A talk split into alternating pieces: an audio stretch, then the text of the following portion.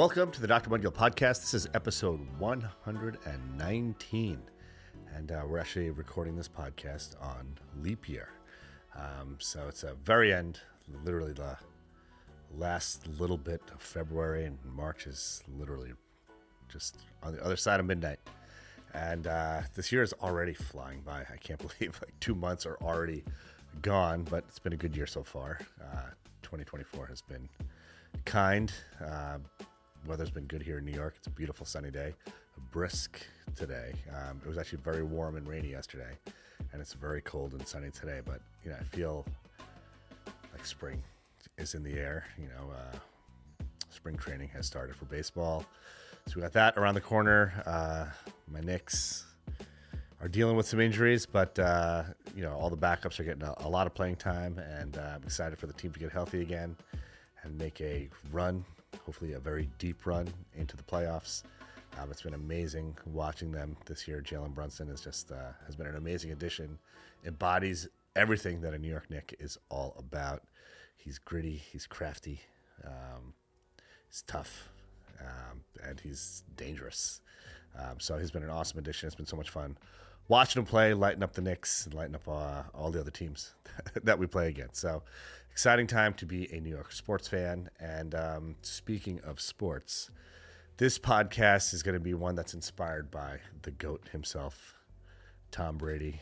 Um, and it's actually an Instagram post I saw this morning on the, uh, I think it was the Sports Center uh, Instagram page, inspired this. So, Tom Brady, who is now 46 years old, um, just beat his time, the time that he had uh, in the NFL Combine in the 40 yard dash um, when he was 22 years old. So the 46 year old version of Tom Brady is faster than the 22 year old version of Tom Brady. I'm to just let that sit for a minute and just ponder that. Um, and the reason why I'm talking about this is Tom Brady, listen, he's obviously an incredible person, especially when it comes to you know discipline and uh, you know um, trusting the process and sticking to the program. Um, you know, just completely dialing it in. I don't think there's well, there's very few people who do it as well or have done it as well as Tom Brady, and um, you know he obviously was an incredible NFL player, and that is actually I think very largely or fully attributable to just his and, and the discipline and self control and drive that he has. You know, he always wants to be a better version of what he was, and uh, the fact that you know, 24 years after he um, was in the NFL Combine and you know ran the 40 yard dash, 24 years later, at the age of 46, he's actually a smidge faster than he was, um, which is crazy. And I think um, I think there's a lot to un, unwrap there. Um, you know, and, and really, lot, this really resonates with me personally a lot because I'm, um, you know, getting on in my years. I'm 48, going on 49 this summer. Um, but the truth is, the 48 year old version of me is in much better shape than the 28 or 22 or even 18 year old version of me. And and what I liked about, or what I love actually about um, you know this interesting fact about Tom Brady is that you know we control the narrative of our lives. You know, we can change course if we're not on a course that we're not happy with.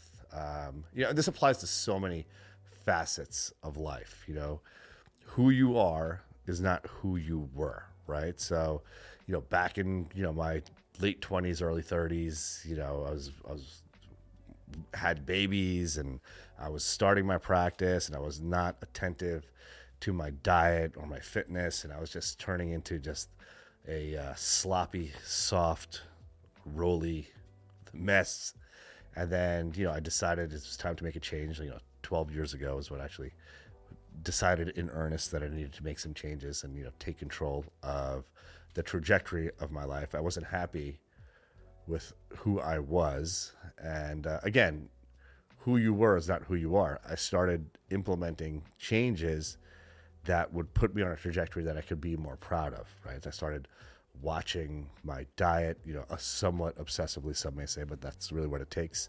Just like Tom Brady, you know, it takes a little bit of crazy to, to, to move the needle sometimes. Um, you know, I got much more disciplined about my fitness, much more regimented, you know, much more um, trusting of the process, you know, and I really started developing this mindset of getting the daily win that's going to get me one step closer to my goal every day, no matter what. Now, whether that's dialing in you know that's multiple things. It's dialing in nutrition it's getting your workouts in and you know all the other stuff that happens in life.